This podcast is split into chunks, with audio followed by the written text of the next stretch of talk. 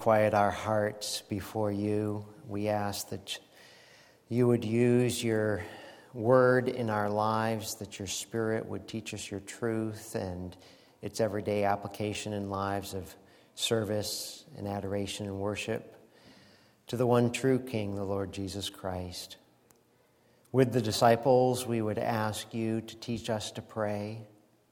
Would you instruct us through Christ's life and Christ's example?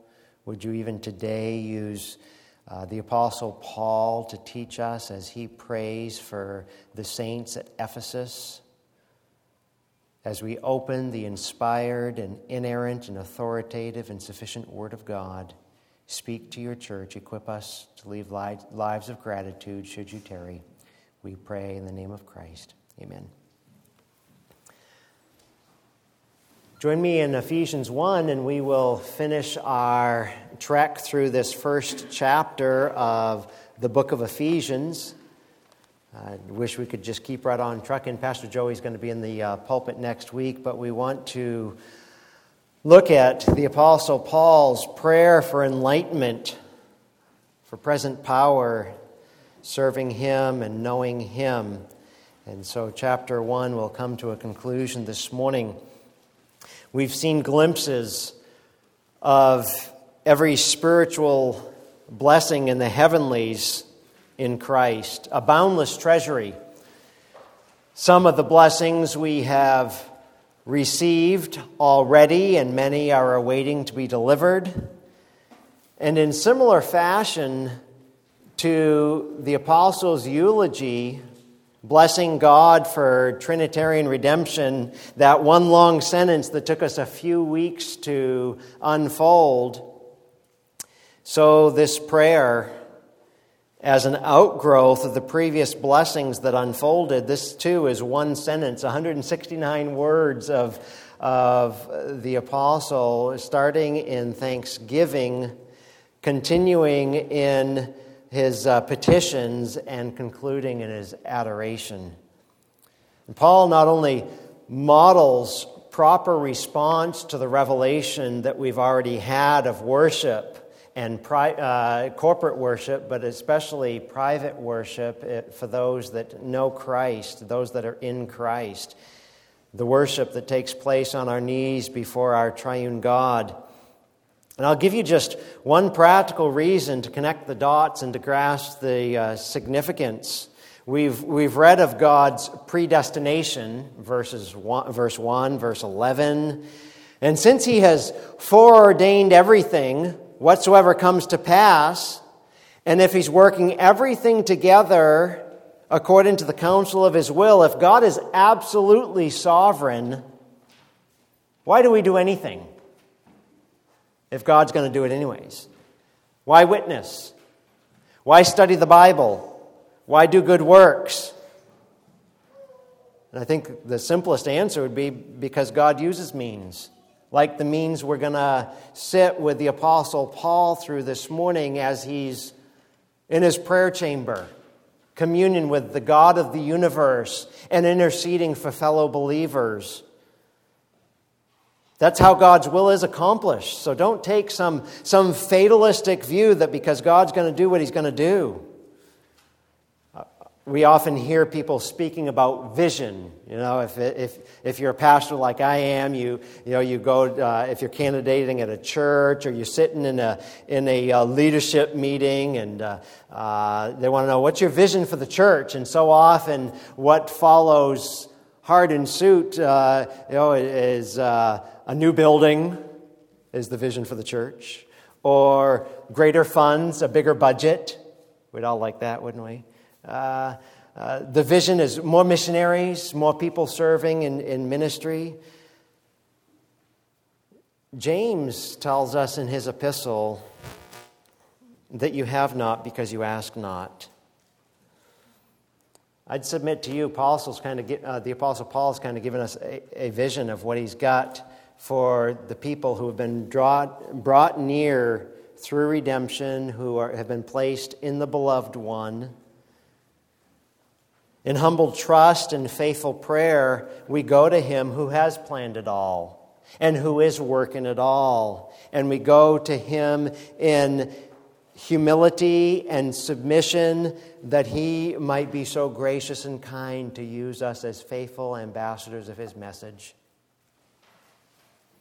that he would be so kind as we sit at his feet in Holy Scripture, and grow, that he would grow us in the full knowledge of him. That is Paul's vision for us today.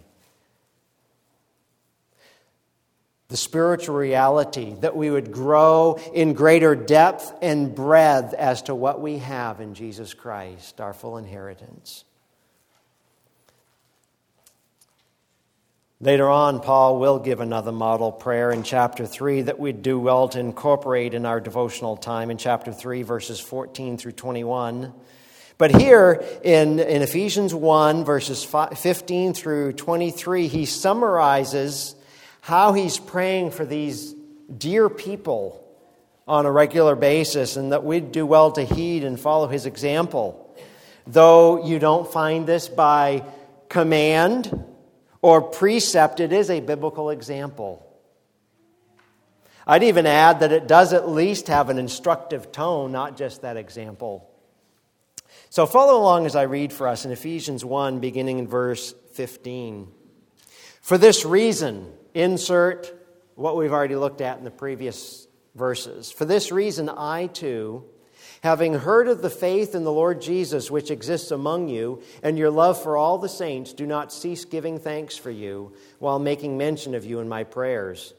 That the God of our Lord Jesus Christ, the Father of glory, may give to you a spirit of wisdom and of revelation in the knowledge of Him I pray that the eyes of your heart may be enlightened so that you will know what is the hope of his calling, what are the riches of the glory of his inheritance in the saints, and what is the surpassing greatness of his power toward us who believe.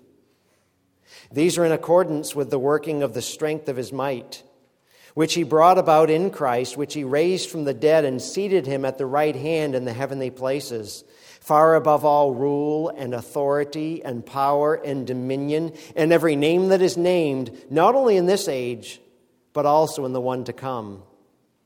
And he put all things in sub- subjection under his feet and gave him as head over all things to the church, which is his body, the fullness of him who fills all in all. May God bless the reading of His Word to our ears and His truth to our hearts as we seek to examine three instructional elements to include in our prayers to God related to fellow believers. We want to we want to gain Paul's theological vision for understanding our position, our experience, and our growth. We start off with his thanksgiving, proceed to a twofold petition and adoration. So if you want to hang your thoughts on those three principles, those three elements, three words thanksgiving, petition, adoration. In verses 15 and 16, we see this thanksgiving. This thanksgiving provides the verbal thrust of what he's got to say. That as he's in prison and he hears of the saving faith of the saints at Ephesus,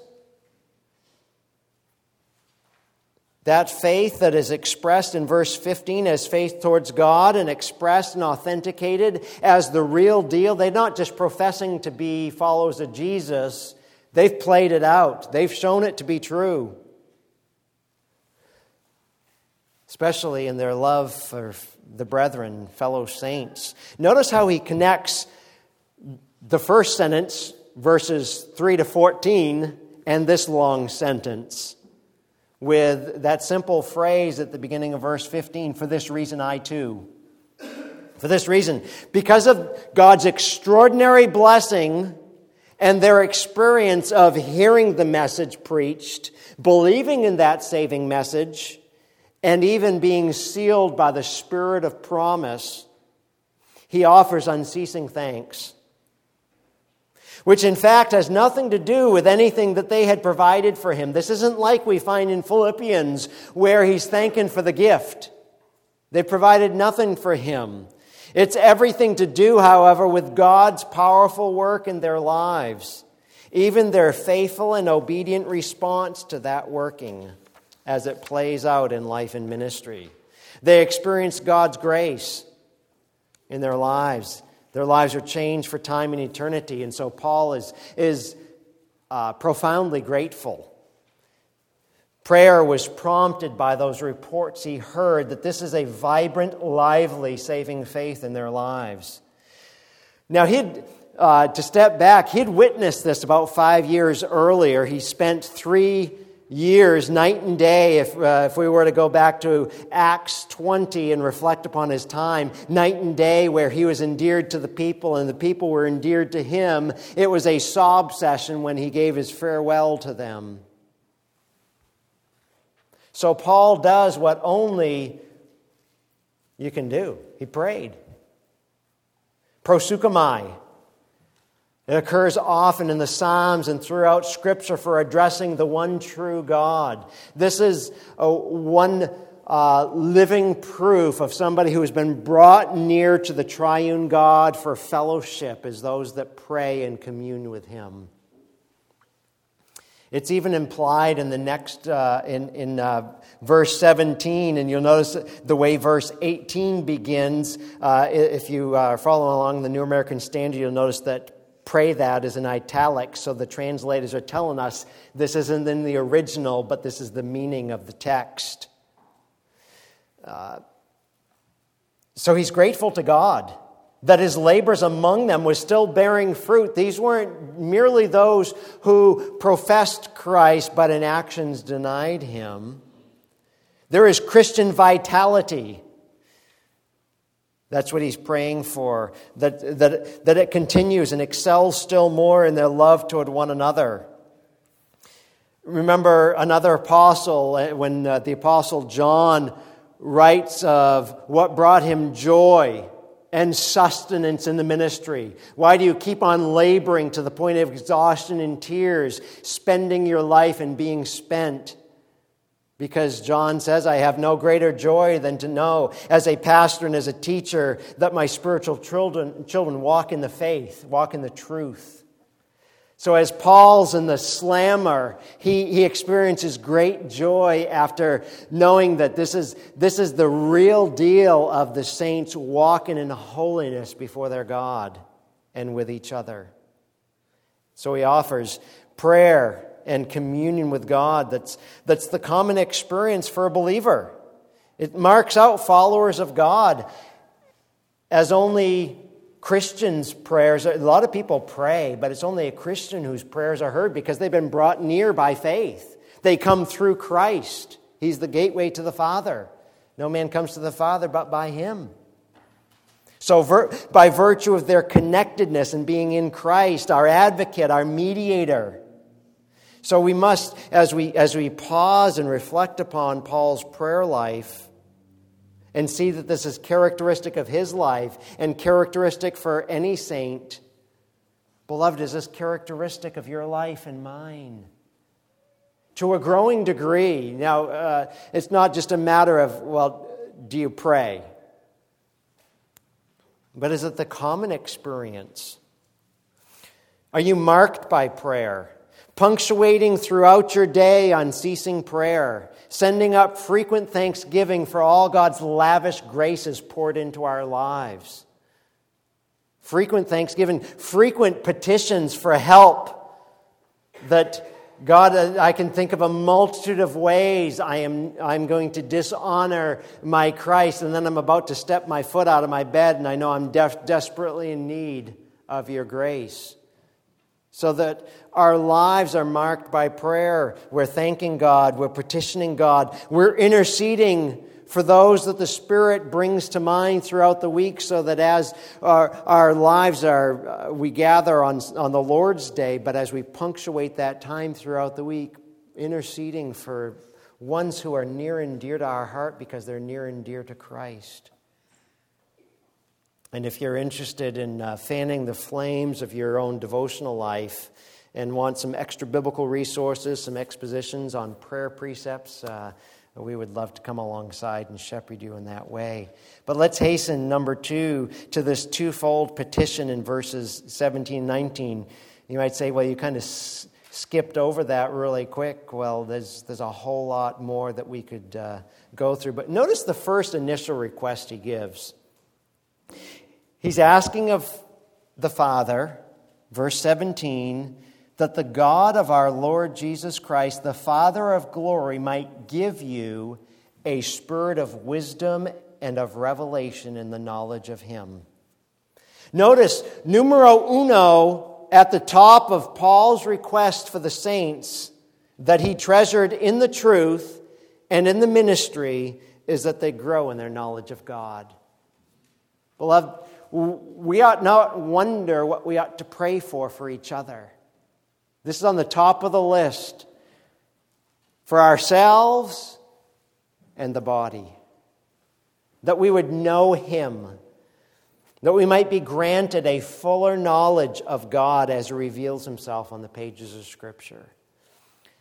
Knowing that this can't happen apart from the resident Holy Spirit who now abides in believers, he prays that the Spirit would grant them this wisdom and reveal insights about their glorious God. Now, I realize, again, to, to go back to the, the uh, English translation most of us are using, that if you're following along in the New American Standard, you see that uh, uh, this is lowercase s, uh, a spirit rather than the spirit. And uh, uh, it's not capitalizing the ESV or the King James either. Without getting into all the reasons, let me challenge us to be thorough and, and uh, consistent with our exegesis here. If we're going to take uh, lowercase spirit, just a, a generic spirit of wisdom, then you've got to be consistent with the next phrase, a spirit of revelation. And we know that revelation is intimately connected with the Spirit of God, not you or me when we try to reveal to each other the way things really ought to be done. That's not the revelation that's being spoken of here. He is the one, capital S, the Spirit of God, who is involved in the revelation of God. He inspired Scripture and he continues his work and ministry in the life of believers as he illuminates them. One suggestion by, by, by, one commentator this week is that the wording here is influenced by the messianic passage of Isaiah 11:2, which speaks of the spirit of wisdom and of understanding resting on Messiah when, when Isaiah was prophesying about the Messiah's ministry to come and what would characterize him, uh, particularly here, that the spirit of wisdom would rest upon him as all that Jesus did when he walked about. You know, we, we celebrate the Nativity uh, during this season. You know, him who walked about and looked like anybody else, but didn't act like anybody else because he walked about without sin. And everything he did as he walked on about planet Earth, he did through the power of the Spirit of God. And that same Spirit rests upon his people and provides knowledge and wisdom and power for living. This is whom Jesus said would teach you all things in John 14 26. This is whom in, in chapter 16 of the Gospel of John in verse 13 said would guide you into truth. It is He, not it. You know, I think I referenced last week on some uh, theology essays I was grading, uh, oh, the red pen definitely had to come out when people were talking about it. You don't refer to the Holy Spirit as it. This is a personal presence. God, who's taken up residence in believers, it is He who grants you and I a growing and deeper knowledge of God, even as He impresses it deeply on our hearts so that it becomes a settled conviction in our lives. He who is the direct agent in inspiration is also the internal witness in our lives as we read Holy Scripture and we affirm it as the very truth of God. This is not natural, this is unnatural. This comes from outside of us. This is why any, anybody who doesn't know Christ as Savior, who's not bowed the knee to his Lordship, they look at this and they read it like they do any other book. To them, it's not a book that reads them and convicts them of their sin. Paul would write elsewhere when he writes to the Corinthians about the natural man not receiving the things of the Spirit of God. It's foolishness to them. It's a fable. It's just mystery or magical incantations. But for us who formerly were unable to welcome the things of the Spirit of God, it is life giving. We were unable to subject ourselves to the law of God, Romans 8 7. We were darkened in our understanding, says Paul to the church at Ephesus in Ephesians 4:18. But now we have been given the gift of divine illumination, so that what was lost in the fall is regained in redemption. A removal of that innate hostility to the gospel and an imparting of, of an intuitive certainty that Scripture is actually from God. God speaks to us that it's true and authoritative. Remember when, when Paul was, was on his missionary enterprise to the, the Thessalonians? In 1 Thessalonians 2.13, here was his joy that you accepted this not as the word of men, but what it really is, the word of God. In 1 Corinthians where uh, uh, chapter 2 that I'd already referred to, where, where Paul's talking about the natural man doesn't receive the truth of God. It's foolishness, can't receive it. On the contrary, to us who are being saved, it's the very power of God. Faith doesn't rest in the wisdom of men, but on the power of God, 1 Corinthians 2 5. The very power of God. This is the mind of Christ and the power of God in the life of believers to slay sin and to put on righteousness in life. So, the Spirit, we need to realize his significance. He's the interpreter, he's the authenticator. And so the apostle, as he prays and petitions the God of heaven, it would be that the, the eyes of our heart would be enlightened to know what is the hope of his calling, what are the riches of the glory of his inheritance in the saints. You know, because of their background, you look at who were these saints that he was praying for in Ephesus, we we reflect upon as we introduced the book a few weeks ago. They had a pagan, pagan religion surrounding them, the practice of magic. The readers needed to become thoroughly convinced that the one true God that they have now given their allegiance to, He is all glorious, He is all powerful, and they must be convinced in the deepest recesses of our, their soul so that you know when, when they're reflecting upon god's sovereignty it's not just something that they sing about on sunday but it's something they live in the light of every day of their lives. It is that settled truth that the past action of our salvation, being redeemed from the slave market of sin and being indwelt now by the Spirit, there's this prayer for the ongoing present reality that the Holy Spirit would work to produce in more profound ways as we grow in depth and knowledge of Jesus. And flowing out of that first initial request, I think I just read for us verse 18, but uh, it was actually verse 17 I meant to to read that he, he might give you that spirit, uh, the spirit of wisdom and revelation and the knowledge of him. And now notice verse 18 that I haphazardly had just read. I pray that the eyes of your heart may be enlightened to know what is the hope of his calling, what are the riches of the glory of his inheritance in the saints, and what's the surpassing greatness of his power toward us who believe. So, flowing out of that first request,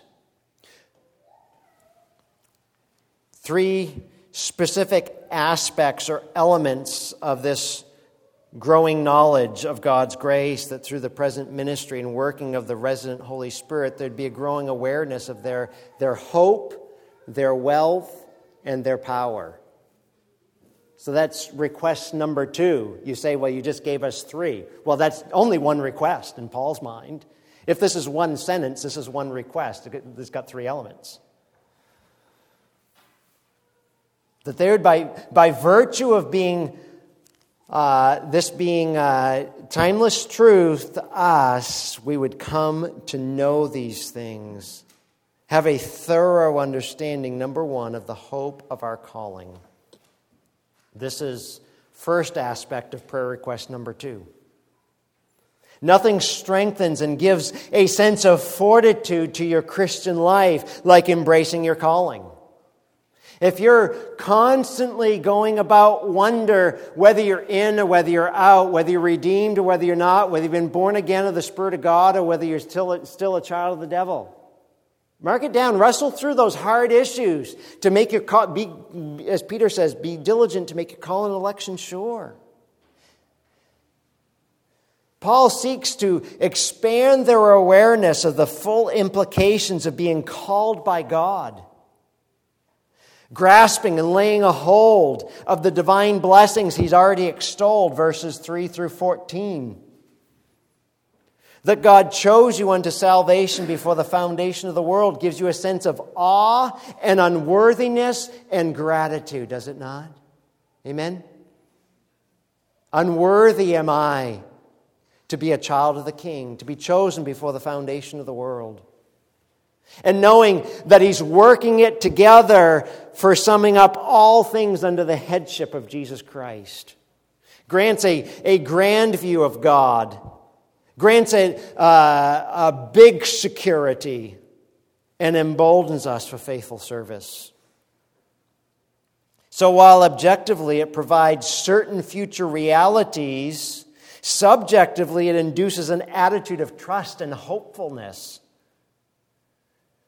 No Eeyore complex allowed here. There is a certainty that God has set his love upon his own beloved ones. Said differently, it bolsters hope. Chase that theme of hope through Scripture, down throughout the New Testament to gain a hopeology. That's what Paul's praying for here that our understanding and living in light of this eternal hope. If you wanted to contrast it, look at uh, chapter 4 and verse 4. If you've been brought near by Christ, we understand that not everyone that comes here on the Lord's Day has been brought near to Christ. You, uh, if you've got questions about the gospel and what it means to be saved from your sins, to place your faith in Christ, we'd love to talk with you after the service. But for those of us that find ourselves here in Ephesians 4 4, the one body and one spirit, just as you also were called, and one hope of your calling. We all come with our assorted testimonies of the different scenarios that were going on in life as God stripped away our pride and our self sufficiency and got us to the right point so that that coworker or family friend or friend preached the gospel and you were gloriously saved. We were brought into one body at that time with all of our diversity. There's that unity in Christ, one hope of our calling. Where were we? We were in chapter 2 and verse 2, formerly walking according to the course of this world, according to the prince of the power of the air, of the spirit that is now working in the sons of disobedience. That's not the verse I wanted. Verse 12. It needs a 1 in front of it. Ephesians 2:12 Remember, okay, this we remember, that you were at that time separate from Christ, excluded from the commonwealth of Israel, strangers to the covenants of promise, having no hope and without God in the world. You remember what it was like when you were hopeless? Here you were in the cesspool of your own sin and rebellion and serving yourself, and God gloriously saved you and gave you hope. What a dramatic contrast takes place in life. And Paul is praying here that believers would be settled in their, the hope of their calling.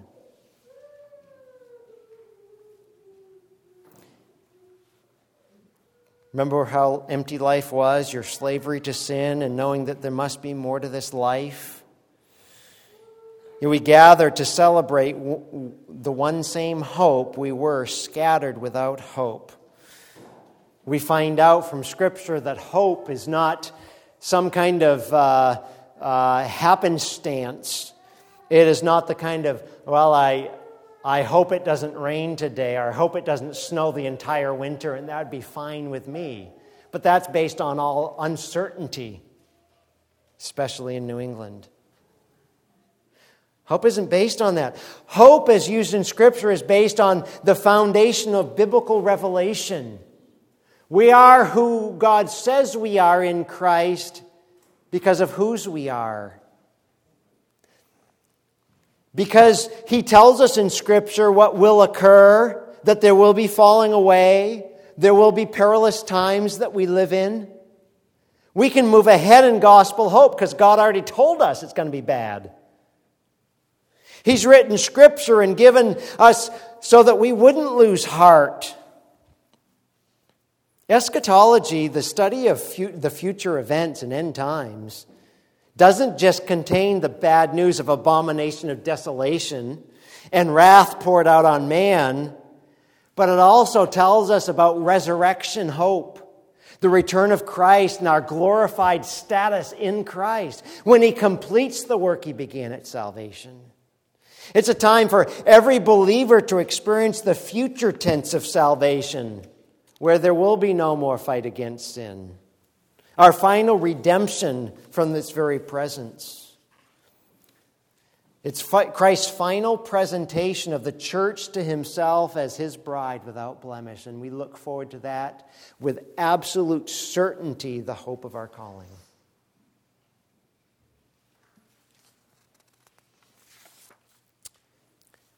Martyn Lloyd-Jones tells a story of Philip Henry, the father of Matthew Henry, the commentator, if you've got his commentary.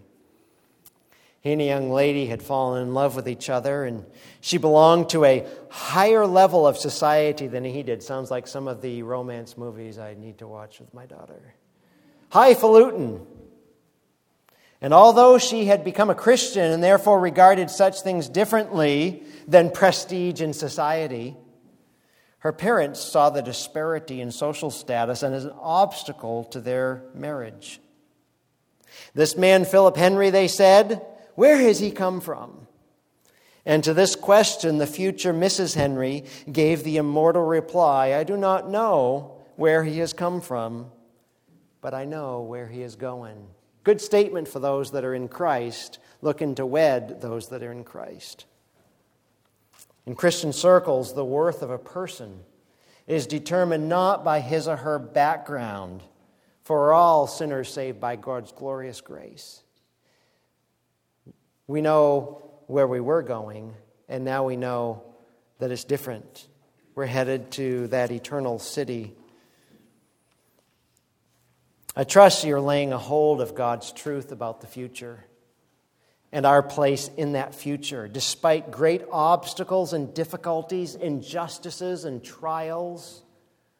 Paul's prayer for you, beloved, our prayer for each other ought to be that God would grow us in a fuller knowledge of the hope of our calling. Comprehend number two, the wealth of his inheritance. This again is subpoint two of Paul's second request. You're part of his inheritance. Remember what we had noted back in, in verse, verse 11. It's not just that we've obtained an inheritance in Christ, but God has, inher- has achieved an inheritance for himself in redeeming sinners for the praise of his own great name, his own glorious grace. This is the wealth of his inheritance that we are wrapped up in the marvelous eternal plan of redemption. In, in which God has predestined, He's chosen, He's adopted us to be His own. Can I encourage you? Re- recall an Old Testament passage. Jot down Deuteronomy 9:29. Just one of many passages in the older covenant that states that they were your people your inheritance that you brought out by your great power and your outstretched arm. This was in the book of Deuteronomy, the reminder before you get your feet wet headed over to the land of promise. Remember who got you this far. Remember where you've been. You're God's people. Perpetually be reminded of this. And as, as Israel was called time and time again to remember those whose they were. Why? Now, why are they commanded to tell the next generations the greatness of God? Because probably one of the saddest verses of all the Old Testament is in Judges that there arose a generation that knew not God. We need to perpetually realize, just like Israel, be reminded of those whose we are. Embrace being the people of God. As throughout the Old Testament, we see Israel as God's inheritance. So if you're in Christ, you're God's inheritance because of nothing that we are or do, but because of what He has done and whose we are. Think about the overflow of God setting His love upon you. Oftentimes you hear that God loved you so much, He died for you, given kind of a, a spin on how great you were, that Jesus came for you. It was helpful this week. I, I, think it was on the 18th. I wrote it down here. Uh, Piper was uh, wrote this little blog. Does the cross show how valuable I am? Well, yes and no. We've got to describe what we're talking about by what we say. Yes, there is value. It's not an inherent value because left to myself, I was a rebel against God, hopeless in this world without Christ. But when the glorious gospel of grace came, he, he saved us. And so now there is this value that he brings to his redeemed. Though we were corrupt, now he cherishes his own. The wrath of God has been turned aside because it laid on his son on the cross. He demonstrated his love for sinners, but it was for his glory. Never forget that his glorious inheritance, and the gift that the Father gives to the Son, his bride, the church. Our identity, loved by God. What an astounding reality to be reminded of and to grow in our knowledge of. Thirdly, understand and embrace the greatness of his power. The greatness of his power. Oh, beloved, pray this for each other. What a request. As he asks his God, talks about being, uh, beginning of verse 19, what is the surpassing greatness of his power toward us who believe?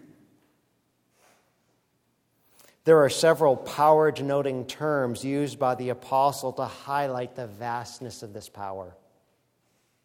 One that he uses here, uh, the greatness, megethos. It appears in the Song of Moses in the, in the, the Greek translation of the Old Testament. After they were delivered to reflect on the manifestation of God's power, they are told regarding their opponents in Canaan that terror and dread is going to fall upon your enemies. As you go and take the land under my command, by the power, there's our word, of your arm, they will be still as a stone until your people pass by, O Lord, and until the people you bought, there's our inheritance term, pass by. Exodus 15, 16. It's a great power. But the next is great as well, if I could use great to move on. He, he talks about it's incredible. Hooper Huperbalo, we don't find this. Uh, Paul loves to be a mystery to the grammarians. He just, he just uses, uh, this is the only place he uses it.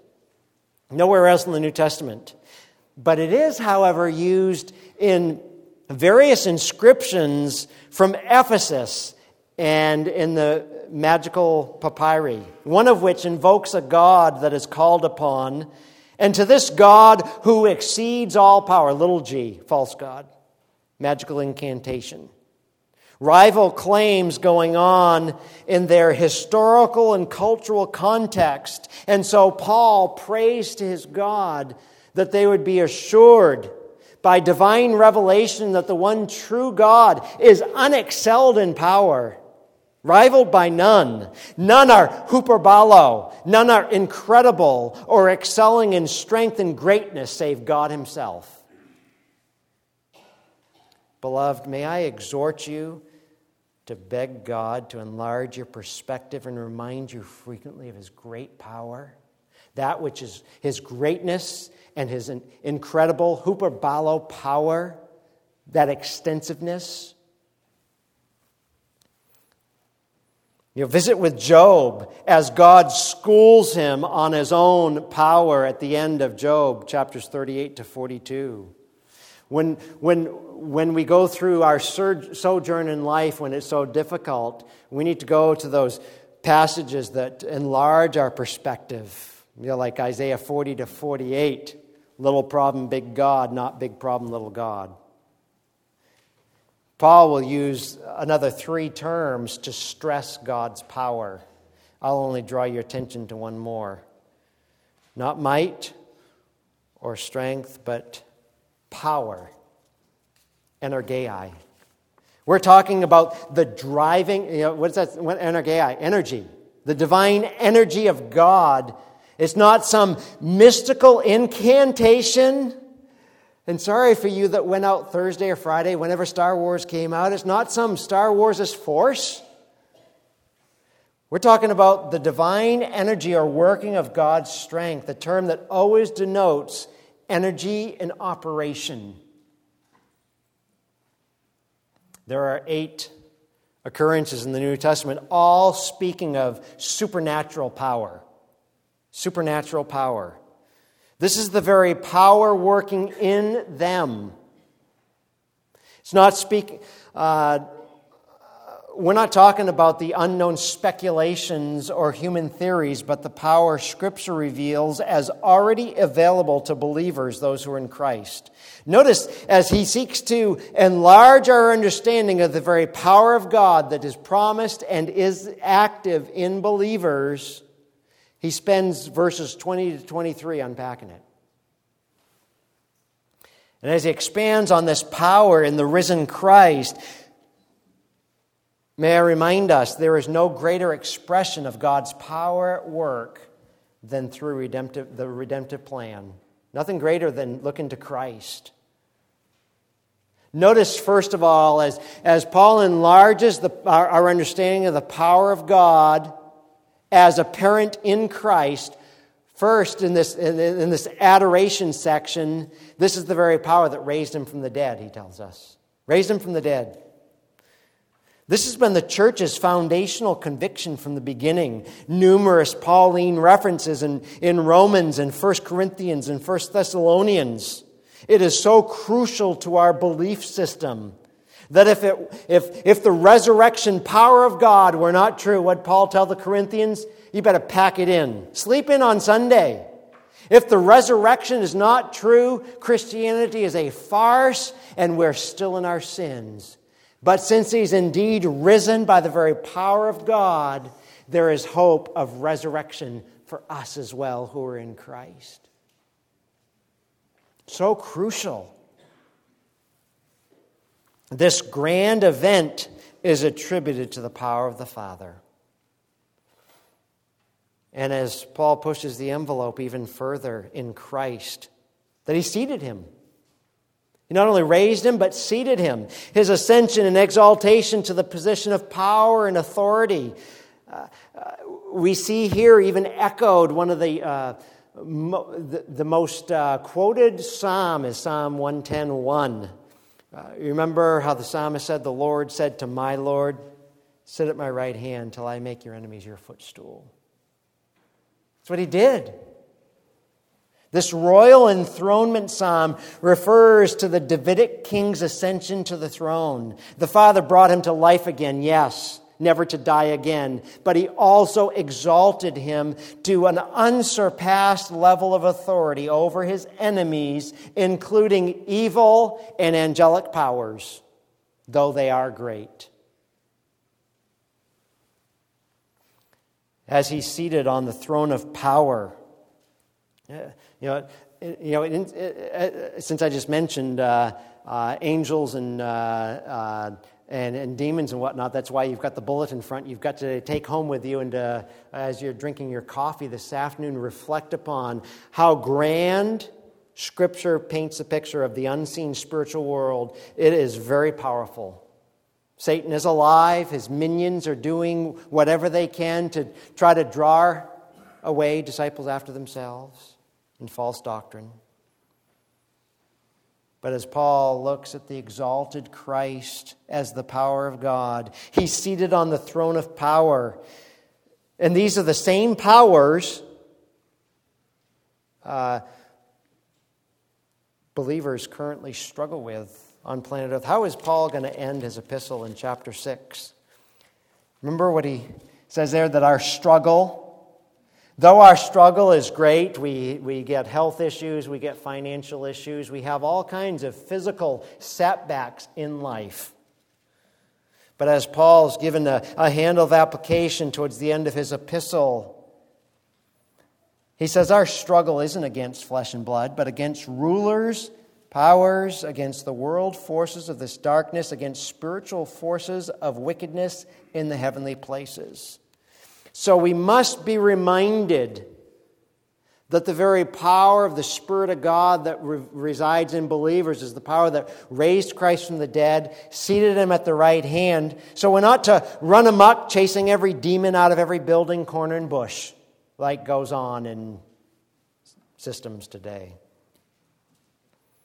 We're not to concern ourselves with binding Satan or some other magical incantation. We're to submit ourselves to God to stand against evil forces and they will flee. And just so that we don't miss the point, when he, when he says there in verse 21, far above all rule, authority, power, dominion, and then he's got a catch all phrase in case you missed it. And every name that is named, not only this age, but in the age to come. Every name. In the Ephesian context, put your, put your Ephesian ears on here and realize how he's saying this. Here they are in this huge city with all these magicians and secretive arts. Naming was important to their magic. We got to find out uh, so that we can have the right name to invoke there was a means for harnessing the power and service of that being. He says, no. Christ is exalted above that. Every name. We're not to be engaged in some perceived voodooish practice like the sons of Sceva at Ephesus, who tried to invoke the power of the apostle and the demons leapt on him. No, none of that. Satan and his minions are powerful, they are active. Satan is going about like a roaring lion, seeking whom he can devour. But he's a defeated foe. We live uh, under the sovereignty of God Almighty, not the sovereignty of Satan. And we need to live our lives, conduct our lives centered on the work of the risen Christ to whom all power belongs. It's a matter of Christian character and obedience to the revealed will of God and the, the powerful person that discloses himself on the pages of Holy Scripture. No demons, spirits, or so called gods will ever rival the supremacy of Christ. So, as we pray for each other, that God would enlarge our perspective of who He reveals Himself on pages of Scripture, and as we adore this one reigned in splendor and all of his power. God raised him from the dead, God seated him. Thirdly, in verse, verse 20, 22, he subjugated everything. Subjugated everything. Put all things, everything. He's the universal Lord. Not only demonic powers were subjected at the resurrection, but also the final subjugation at the end of time under the headship of Jesus Christ. This is kind of the already not yet tension we live in. You know, so though uh, uh, the devil got the fatal blow to the head at the cross, he's he's a defeated foe. We're still waiting for everything to come under submission of Christ. Everything. And fourthly, He gave him as head. Gave him as head over all things to the church. Now, this is the first mention of the church that the apostle brings us to. In this fourth and final manifestation of the unrivaled power of Christ, this is the body. And here we've got a, a community of diverse yet interdependent members of which Christ is the head. He is the leader, He's the authority, He's the supply center. And though there are, are several ways people have taken the next verse in verse 23, which is His body, the fullness of Him who fills all in all, Paul's presenting the church as God's recipient of all the resources needed for the engagement in mission until he returns for her. Grammatically, Greek scholars like Robertson point here to show that this particular nuance, that, that this is, is what he's pointing to. Contextually, in Ephesus, we see Christ as and the Holy Spirit as the active agents of filling, chapter 4 and verse number 10, where Paul will say, He who descended is himself also he who ascended far above all the heavens, so that he might fill all things. That's Christ. And when he gets over into the applicational part of his, his letter in chapter 5 and verse 18 in regards to the Spirit, he says, You're not to be getting drunk with wine, but be being filled by the Spirit. So they are the active agents of the filling. So, grammatically, contextually, and even in continuity with the parallel epistle in Colossians 2:10 where believers have been recipients of the very filling of God, the filling of God. The church is filled by Christ. Christ fills the world completely through the church. The church receiving all that it needs from Christ and participating with Him in faithful accomplishment of His purpose throughout the world until He returns. So, as Christ is transforming His people from one level of glory to another, that tangible evidence permeates society with love, as Paul already heard the Ephesians were doing, and gives visible expression of the power of the gospel to redeem a life to sanctify a life, and eventually glorify them in his presence. As the apostle suffers the constraint of chains in that day and bears deep concern over the health and well being of his churches, he received news about the spiritual vitality of the believers left at Ephesus. Prompted him to pray for them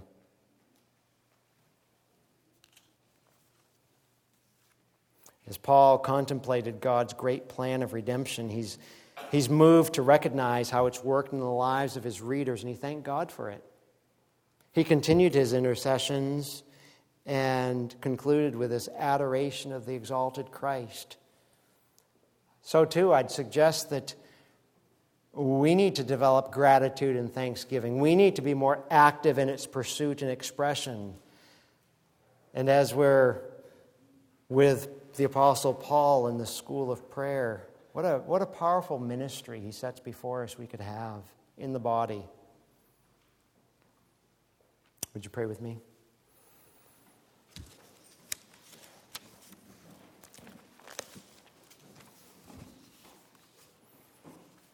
Lord, as we see this truth of our sovereign and sufficient Savior fleshed out in Ephesians, we know that your power can enable believers to resist the power and influence of demonic spirits. We see later in this, uh, uh, the next chapter of the epistle that you will use your power to accomplish a variety of good works throughout our lifetime. That you will use it to develop patience and humility and gentleness among the body that we would come to have less and less, less self centeredness and live in a life that reflects the self sacrificial love of Christ for the benefit of others. Lord, help us to even see the practical overflowing of this in serving the body of Christ in accordance with our giftedness, the unique blend that you've given by your resident spirit to serve you and your people. Would you get rid of such ungodly practices that many have come to faith in Christ from, whether it be sexual immorality or greed or lying? anger, rage, stealing, dirty talk, alcohol abuse, or a host of other sins exposed in this epistle.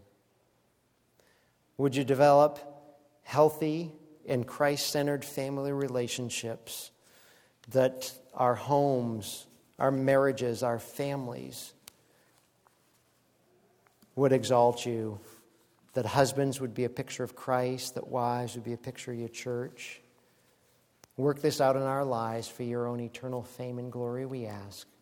We ask in his matchless name. Amen.